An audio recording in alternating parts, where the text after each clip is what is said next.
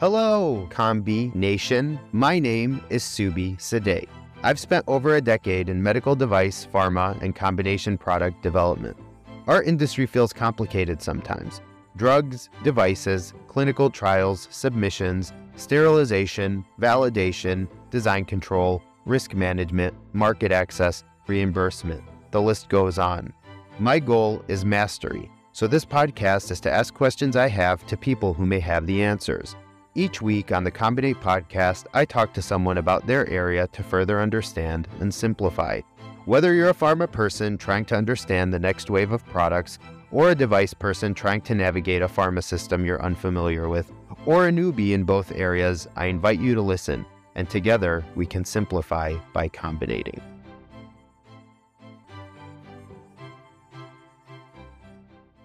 As I was going through and editing the episode, I was just thinking about how deficient my understanding is in terms of CTD, and that's common technical document. And Niedre had mentioned a couple of sections, so I brought her on the show again to to just discuss a few things about the CTD and tell us about how it's kind of used for combo products. So, what is CTD? Oh, it is a structure for for preparing a regulatory dossier. It it's a way of harmonizing a group of documents in a way that makes it familiar across different geographies that adopt this this structure. And there are five modules. Module one is more or less administrative information. Module two is what are called quality overall summaries. Some people call them QOS, QOS. Module three is chemistry, manufacturing, and controls information. Module four is preclinical and non clinical studies related to studies in animals. And then module five are clinical trials, clinical information. What does it mean when somebody says, I work as a reg CMC person? What they're saying is that they're dealing with the manufacturing aspects. So they're focused module. on the module three. That's right. Interesting. Is is it that direct? Like if somebody says I'm I work reg CMC, that means that that's their kind of focus.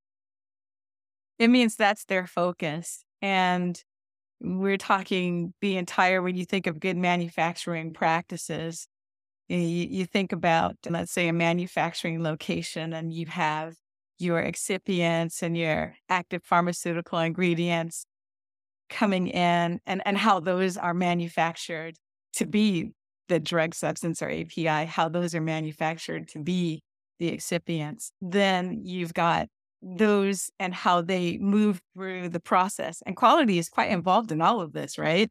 Yeah. how they move through the process to actually be formulated into the finished drug.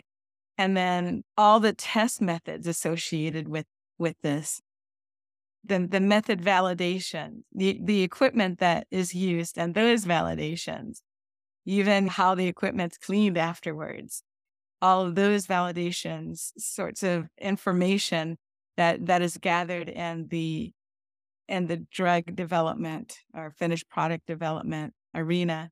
All of that is part of CMC. And then you take it further, you have your final product and all the tests and the shelf life studies that go on for years.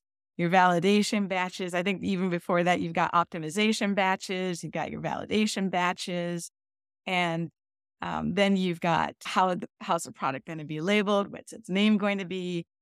Uh, how how is that name placed on the label? Well, at the point of labeling, you are in module one, but usually CMC incorporates or encompasses modules one, two, and three, with a oh. huge focus being on module three. Once you have your final product, does it get sterilized or not? How is it palletized and and then it gets shipped? It's the shipping validation and where it's going in the world. So all of this process is module three, and that's leading up to the original submission. Then you've got lifecycle management. So if you say, oh, I need more manufacturing capacity, I'm going to add a new line, or I acquired a new manufacturing location and I want to manufacture as a second source of supply, or the excipient change. So the supplier of the excipient says, Oh, we're making a change in this excipient, or we're making a change in the API. All of this, we're, we're moving equipment, we're decommissioning equipment, we're upgrading equipment. All of this, all of these changes need to be assessed, tracked, and assessed for the implication of of what these changes mean wherever they're being made and wherever that product is going to be eventually put on the market in, in those countries. And so all of that gets established through or set up through change control processes. This is all CMC. And the regulatory submissions uh, that take place to inform the health authorities of these various types of changes, they get they get communicated in various forms. In some cases, the manufacturer needs to inform the health authority with a certain period of time notice so that the submission can be reviewed. So manufacturers do a triage and they say, okay, I'm going to do a prior approval supplement, which is like, I think it's 90 days. And you do the submission. And sometimes it takes longer than 90 days because there's a back and forth or there's data that needs to be done at additional compare, uh, comparative study that says, okay, this is before the change, this is after, they're equivalent, that sort of a thing. So it's, it's basically a triage between we can make this change immediately because it's lower risk, or we report it annually on the annual report, or it's 30 days, or it's prior approval supplement. So this is going on across all these different types of changes. And then imagine across all the, the products, even with one product, if there are various strengths to it, all this is going on all the time. And that's CMC. And then sometimes before a batch can be released, let's say bio, a new biologic, before it's released, actually FDA has to review. So I'm speaking United States at the moment, and FDA has to review data and say, okay, you can release this lot that's CMC work. So just constant submissions. I think people have a general belief that when a drug's approved, that's all there is. But there's a continuing, ongoing dialogue with the health authorities through the life cycle of the product. So, is it required to use CTD format? Yes. At, at, least in the US and the EU, other countries have, have adopted it. I, I I don't know if all the countries that have adopted it make it mandatory or have made it mandatory. But I so, do but know but that in the in the US, it's for yeah. sure required. Same thing in the EU. Yes. Are there any countries where it's not accepted? I don't I don't know if it's that it's not accepted because for example, I used to hear this terminology and again, I'm more in the on the devices side in the combination product space Sure. where I support the device pieces into a drug or biologic filing.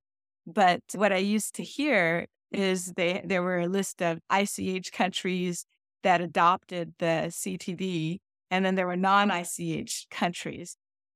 That was at a time, maybe about six or seven years ago, when you could actually do what was called a hybrid. So you didn't have to use the CTD structure in the US. I don't remember about the EU. I'm not sure when it became mandatory, but we had this division of countries, ICH, non ICH. And uh, now that it's mandatory and that's just kind of accepted among a lot of countries, what I'm not sure about if any are is if any countries just outright we don't want this. I, I have a feeling that all countries pretty much accept it. And the reason why I say that is because we talk about creating a core dossier. That core dossier has information that we sort of parse according to the regulatory framework of a given land.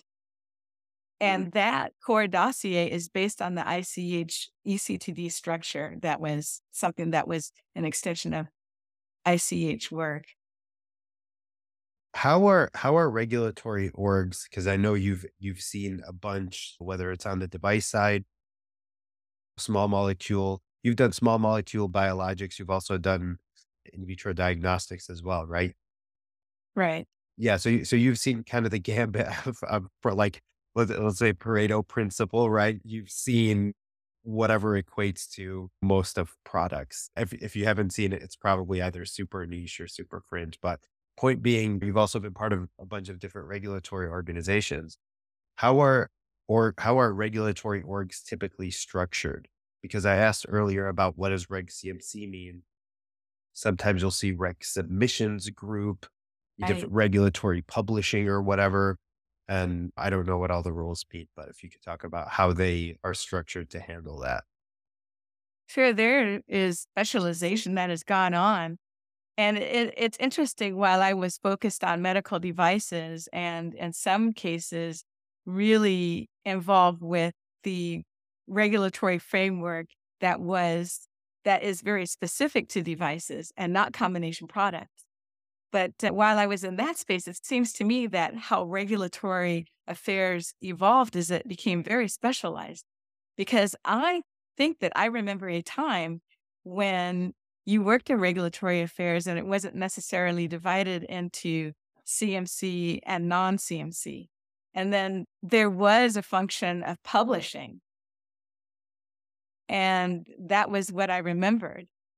And then I remember working on a biologic product for three years. And again, handling both the CMC and the non clinical clinical. So basically, all five modules of the CTD. That was a unique product. There wasn't a, a huge distribution of that product globally. So that might be the reason why.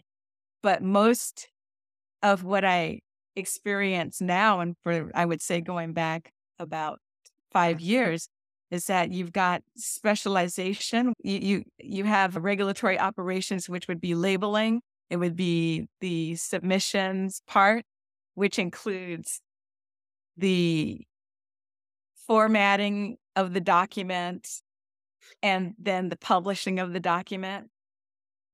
So you have this sort of operations aspects. You have this. What does uh, when you say publishing? That means actually electronically submitting it, or what does publishing mean? Well, as far as I can tell about publishing, having never done the job, but when I hand something over to the publisher, what happens is that they put it in such a way that it's bookmarked and it's easy to navigate through the document. And oh. also, if you have a link inside your document that needs to sort of reach out and grab another document that's in another module, let's say, of the CTD. Publishing makes that possible with external links. So it's interesting mm. that that there's one part of the submissions, the operations part of of submissions, which I is is in regulatory operations often, but that is a function of like internal links. So if you have a paragraph that says this is found in table one, it links to table one. But then you've got this validation report over here somewhere. And it could be, it's external to the document. It could be in the same module. But then sometimes, especially with devices and 3.2R and the regional section, you're reaching out into module five, let's say. So that's external to the module that you're in, even. And publishing seems to put together the entire submission where you can link anywhere easily. So they do a lot of bookmarking and then they do ultimately make sure that the software format for transmission is appropriate for that, the country where it's going to. That's yeah. what I've seen. And then they usually get the receipt and they say, okay, this has been acknowledged as received by the regulatory agent agency. So that's what it seems publishers do. So all of that is regulatory operations.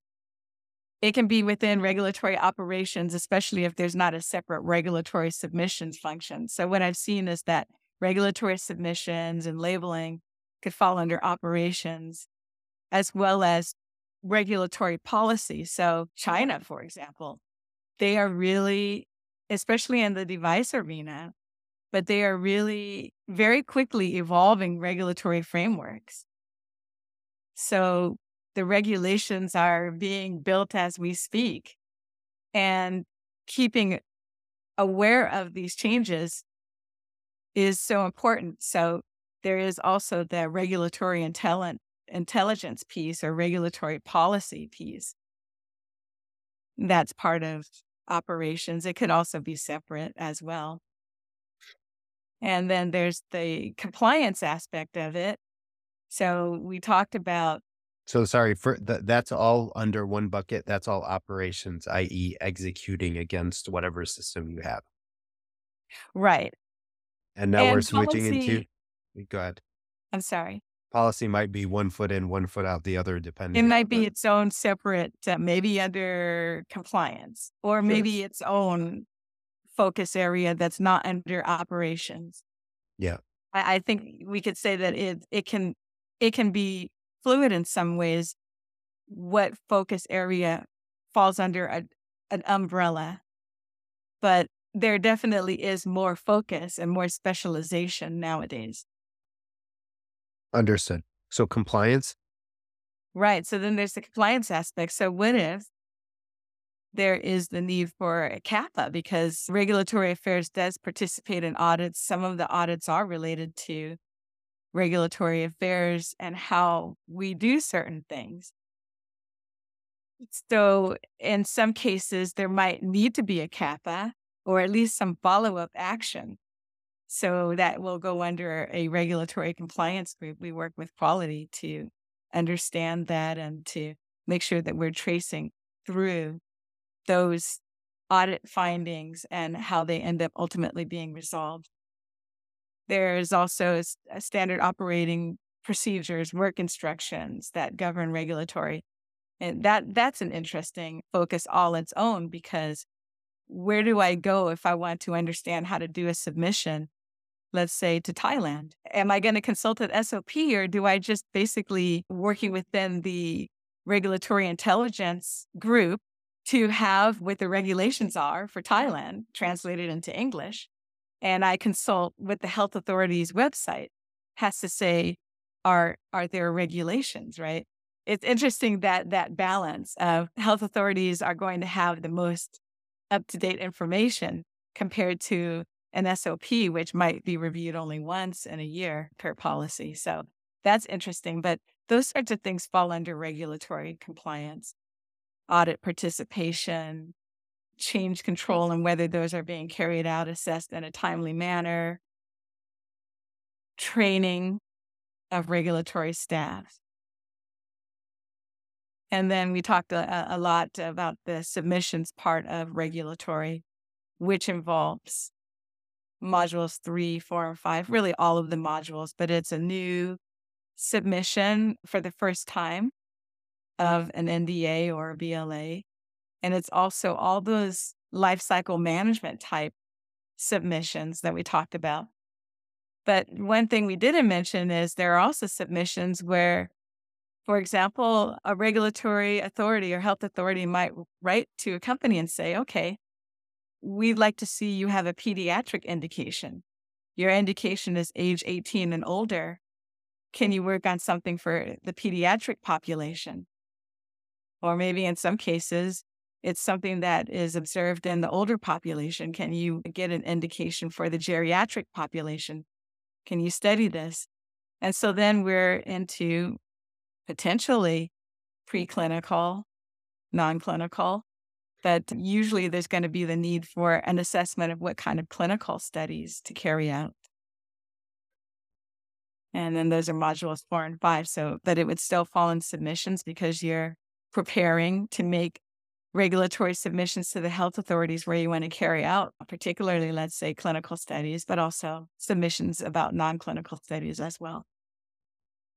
Is w- when it comes to submissions, you mentioned new submissions and then LCM type submissions. Yes. Is there, is there, because you, you see some organizations are, say, focused on, you have like a pre market development part and then a post market sustaining part? Is that how regulatory groups are structured as well? Or uh, the submissions typically involve the whole life cycle? I, you may have new, new submissions, you may have supplements that you're submitting before a change takes effect, or how are those typically structured in your experience? I think it really depends on the size of the company and how many products there are. and various stages. So in in some cases, if there are lots of products that are commercialized, that might be something that's handled by a, a focus group. So that group only deals with commercial products. And then you've got another group that deals with products that are in development. And maybe it's only up to the point where seeking approval. So once all the approvals in the main countries of our target countries of of interest for commercialization, when that's done, then it maybe is something that moves into the commercial realm for the mm-hmm. life cycle management. And it's interesting because you get gray areas where there might be other countries later on that you want to market, get approval to market in. But that's after the product's been on the market for quite a number of years. And the development team that saw the process through to the initial submissions when the product was brand new might have already disengaged and be on to the next, right? So there's some gray areas there, but depending on on just the size and number of products, there might be a whole group that is further, right? That is further granulated or there's it's more granular in terms of what the focus area under the focus area would be. I see. So let let's take it back to the CTD because mm-hmm. we went we went down a regulatory org structure kind of rabbit hole. As far as as far as combination products go, there's only certain sections that are relevant, or is it all relevant?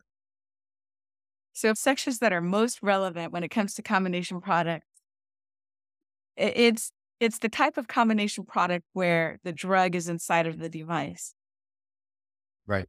So, but the devi- the device is something that it has a function. So it's more than a container, right? So if if you have a container and the the drug is just passively sitting in there, it's it's the container and then the container closure, right? And that's discussed in, in many modules of many sections of module three. But if you have the drug sitting into something that has a function, so if it's a cartridge, if it's a syringe that's pre-filled with the drug, if it's a transdermal patch, maybe it's a micro array patch, maybe it's an asthma inhaler, those types of products where the drug is within the device but the device itself has a function. Two is described in most of the section, many of the sections, I should say, not most, many of the sections of the CTD.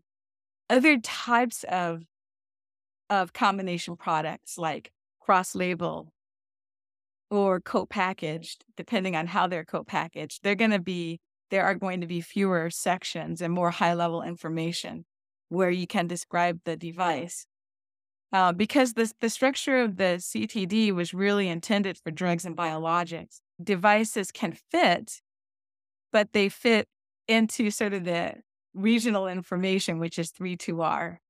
So it's in Module 3, but you can designate a section of Module 3 that is just dedicated to your device that has information that really doesn't fit anywhere else. And what's interesting is that with devices, they are under design controls, whereas drugs and biologics are chemistry and manufacturing controls. If you have a cross labeled device, let's say it's a laser, your laser is not packaged together and shipped together with your drug, most likely. Also, it is not necessarily, most of the time, the drug's not going to be embedded within the laser but you still want to associate this la- laser with with your drug or biologic. So you create a co a cross labeled situation. Well, then the manufacturing, the design and manufacturing of that laser is not something that's going to be described in the drug manufacturing, chemistry, and manufacturing controls section. It might be something where it's in a device master file or it's already approved, so it has its own approval. And, and that's where the letter, that's where that letter of authorization that you exactly. were talking about earlier comes in. Right. It, so, so devices have master files just like DMFs. They do. That can be referenced. Where does DMF, whether it's drug or device, come in with the CTD? Is that is there a link between the two? I would say that the link is only where you have a drug master file and you you don't have the information that's in that drug master file. How it fits in is that you say in your module three, this information is found in drug master file, and then you give that Section. specific number that's issued associated with that drug master file. Just as a repository reference. Yes. But it's not like it's not like the ECTD submission eventually becomes DMF. You submit a DMF, it sits there and you can reference it. exactly. That's right. So what's the difference between 3.2P and 3.2R? So the R is regional information, and it's a place where you can put information that doesn't, especially when regarding the device, it doesn't necessarily fit anywhere else. Let's say you have a software device. Y your software is definitely not manufactured with the drug. You're not going to have a 32P7, which is the container container closure. You're, you're not going to have a 32P8, which is stability. You're not going to have a 32P2, which is uh, pharmaceutical characteristics, right? It- It's software. So, where do you put information about the software? Well, one place to put it is to, uh, to put it in 32R. When your software is designed to work with the drug, it is in effect then creating a combination because the two of them work together. So they're cross labeled. And so 32R is the best place to, to put information. And then the P sections, they have to do with describing that that manufacturing process. And I'm probably being a, a bit narrow about that. It's it's the whole process of from sourcing your API and and your excipients all the way through you have your final product palletized and ready to ship out all the body of data that you need to have and documents that you need to have for for all of that will be described in those P sections for the final drug or finished drug and then S section so there's also three there's the three S part of it as well so can't forget about those. you know, what the s-? It's the drug substance. So, part. in terms of uh, just kind of focusing on combo products, things like software, functional performance, so on and so forth, that are more typically handled by, say, the device those are typically in the R section, not the P section. if it's a cross-labeled product, for sure. Yeah. If it's a co-package, so let's say you have a a box. Inside the box, you might have your drug. Let's say it's in a in a vial container, and you you might have something like a syringe just to help, and needle. Let's say just to have this convenience of okay, here's your your vial of drug, and you've got to get it out of the vial, so you could use a syringe and needle to withdraw it and then do something with it, right? So you might have devices kitted together in the same box. So you've got more or less a co-packaged um, product. Well, because part of the manufacturing process is to place those devices in the box with the drug vial, that gets described in sections of, of module three that are not just 3-2-R. You know, for example, you you want to make sure that especially like with biologics, right? They they can be that they're stored cold. A synthetic drug, maybe you can store that at room temperature, but a protein, it might need to be stored cold.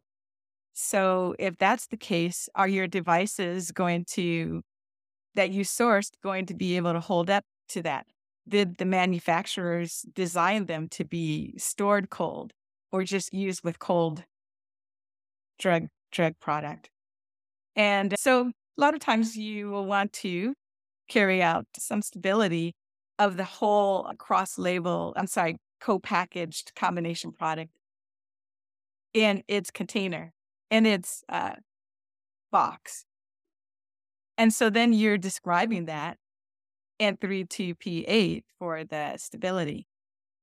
But the description of the characteristics of the syringe and the needle would be something that you describe in 3-2R. Got it. Understood. So essentially, be, because empty. Yeah, because because there's a manufacturing element to it yeah. in terms of assembly. That that bit is would fit under P, but something like that is individual characteristic of the syringe and vi- or the syringe and the needle that would go into R. So that makes sense. What about human factors? Where does that go? So human factors goes in module five.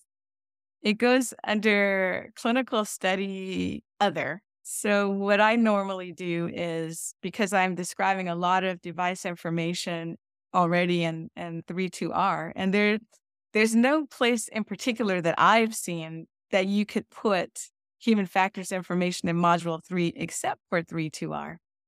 So what I'll usually do is say human factors, whatever type of human factor study was conducted, and the information is in module five and point to it that way. And the reason why is is because I, I want to make sure that all the device information gets pointed to from 3-2R. And in some cases, I'm even pointing, depending on the type of combination product it is, I'm pointing back. It's like a choreography. I'm pointing to 32P7, 32P2. Those are the main, I would say, sections of module three that I that I'm pointing to, except for human factors pointing to to module five. Got it. So, what about when people say we're going to submit the summative protocol before executing?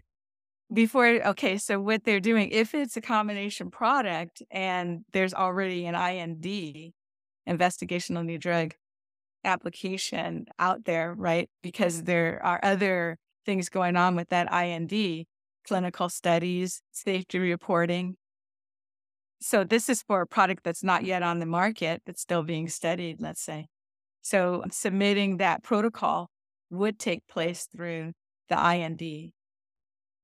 So this mm-hmm. is before executing it and and FDA has requested industry to submit human factors protocols ahead just because there's been a lot of just in industry overall a lot of difficulty where industry and FDA would see eye to eye on human factors related matters. So FDA has invited industry to go ahead and submit the protocol ahead of time so there can be a dialogue about it. And so IND would be the place to do that. But and, once once you have the data module 5 and maybe referenced as part of the rest of the device section in 3.2R. Right. So I'm think I'm thinking of a case where you have already gone through the protocol submission, you've agreed with FDA, you carried it out, you did your summative study, and you have a report. So that report would go into module five. And are the mm-hmm. go ahead. Right. So then the submission of that report would be where in module three, I'd say, and we did this validation because 3-2R is a good place to talk about validation, device validation activities, human factors summative being one of them that I would point outward to module five to say, here's where the report is and other any other human factors uh, information that we'd want to provide. And and the the documents are submitted in their full form?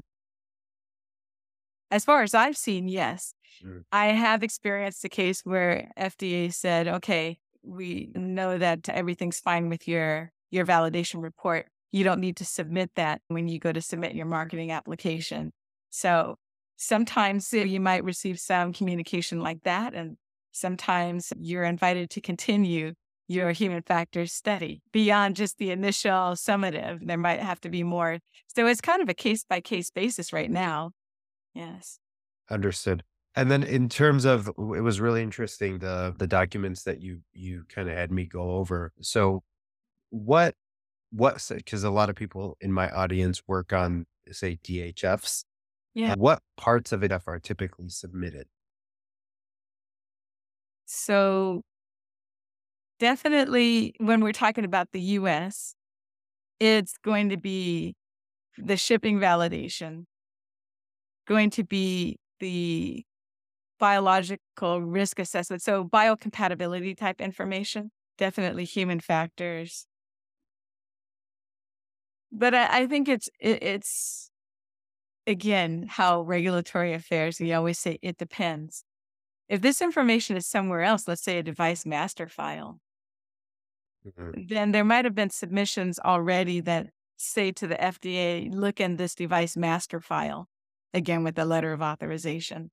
And so there, there are certain things that maybe have been reviewed before submitting an original BLA or NDA in, in the case of combination products. So it depends, but uh, in general, in 3.2R, you're going to want to make sure that FDA has the opportunity to review mentation where they have traditionally come back to industry with questions and with the need of industry to do additional work to address gaps that FDA sees. So I'm speaking very generally in terms of just those gaps that are out there in the world and that in particular necessarily my personal experience. Sure, case by case, you're saying.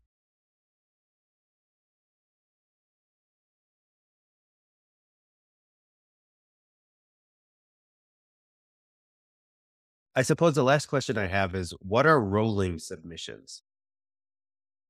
So, rolling submissions are interesting. And one of the things I've been thinking about relative to rolling submissions is how that works when you have a combination product. Mm. Okay, so rolling submissions are where a- instead of waiting to submit the entire NDA or BLA at the same time, you might have parts of it that are done sooner than other parts. So if you're waiting for clinical data, for example, and you need to have time to lock the database and crunch the analysis numbers and, and all that and create the reports and update other reports because it's a real time thing until your study concludes. So you might finish the CMC part before the clinical, or maybe the other way around, just depending on what the company is involved with in terms of the reason for the submission. So then you say, well, then I'll submit what I have. And you get agreement on it. You submit what you have, and then you submit when you have the next bit and the next bit. So let's say, for example, you submit your, let's say, module three CMC, but not yet the labeling because the labeling maybe is going to come a little bit later. So then module one won't go yet. But then I've got a letter of authorization and my module three and my three two R. And so then what? Or let's say module three is going at a different time than module five, but I've got my I've got my human factors data in module five. So that ability to link to other modules that we talked about the publisher does. You can't link if it's not all together. So it's an interesting dynamic. You can link later, but I, I suppose, but the rolling submission just allows a company to do it as they finish. But yeah, within that, I was just thinking, well, okay, combination products, how does that work? Yeah, do of, you mm-hmm. is is it something that you need to get endorsement before you do? The company will like will they notify will they that they'll notify the preference is to do a rolling submission and get agreement that that's okay to do. Is there significant differences between an EU submission and a US submission in terms of structure? The nice thing is that the CTD structure, and usually there's a lowercase e on there for electronic, that structure allows submissions to be pretty standardized. So, and, and again, that concept of a core dossier where you just standardize on the ECTD for example, I was looking at EMA's guidance for the EU when you have different types of combination products. So the, the types of combination products for EU are similar to the US. You've got Integral, which is regulated in the EU as a medicinal product, but you need to provide additional information about the device. And that tells you where to provide that additional information. And then you have. So that's similar to cross labeled. It tells you where to provide that information. And then you've, you've got co-packaged. And, and so what I find is that FDA is much less prescriptive about where to put device information, except that they say human factors would go in module five. In the guidance from EMA, they have a few more sections where they say you you should put this here. You should when you're talking about microbial attributes, if your device is sterile, then you need to put it in this 32P2 section of module three. So if you're looking at something that can be most relevant globally and you have a very specific statement of where this information should go from one health authority, but not from the other, well, then you might go ahead and decide to have that standardized for all the countries. It's really quite, again, a choreography. I mean, to me, with combination products, it's all this choreography or tapestry where you're sort of dancing back and forth or creating this intricate, intricate movement back and forth between the entire BLA to incorporate this holistic understanding of the product in its combination. And the thing is, if you go with the more prescriptive country's statement of where device information goes, what I find is you're also trying to balance out okay, do I need to take this out for it to go to another geography? So it's it's a delicate balance. And um, but yes, countries have their own way that they want to see information, but others are quite silent on it. So you kind of get a free rein. Yeah. And so where what, what you're saying is that where there is further definition, you can apply that and still be in congruence with what whatever other countries want. It's not like a mutually exclusive type thing. Right. As as we close, any any final thoughts on CTD? What what do you recommend people do to try to understand that better? Well, I think probably the best way to to understand it is to have a colleague or even the a particular regulatory fu- function that's dealing with submi- like, like let's say the submissions function. You maybe do a case study because I imagine that this is hard to visualize without a case study. It's just a bunch of words, but a case study can really make it come alive. And I draw upon my experience working in quality and manufacturing and seeing all the GMP processes that that need to take place in manufacturing. And that that helps me to understand the place of that information in the CTD. And then I think about my experience as a medical writer, writing clinical trial protocols and other regulatory documents that are of a clinical nature. And all of and also experience helping to develop labeling with with a team of people. But it's all sort of boils down to a case study that taking this lived experience and creating a case study from it and taking somebody through that according to what their lived experience has been. So if you can create a hinge point with someone based on what their experience has been i think it'll make the ctd come alive for them if they're not working in the regulatory function doing this on a day to day basis. Well, very good. Thank you for coming on and talking about CTD, Niedre. I certainly learned a lot. Thanks. Thank you for having me on. I appreciate the opportunity to talk about regulatory.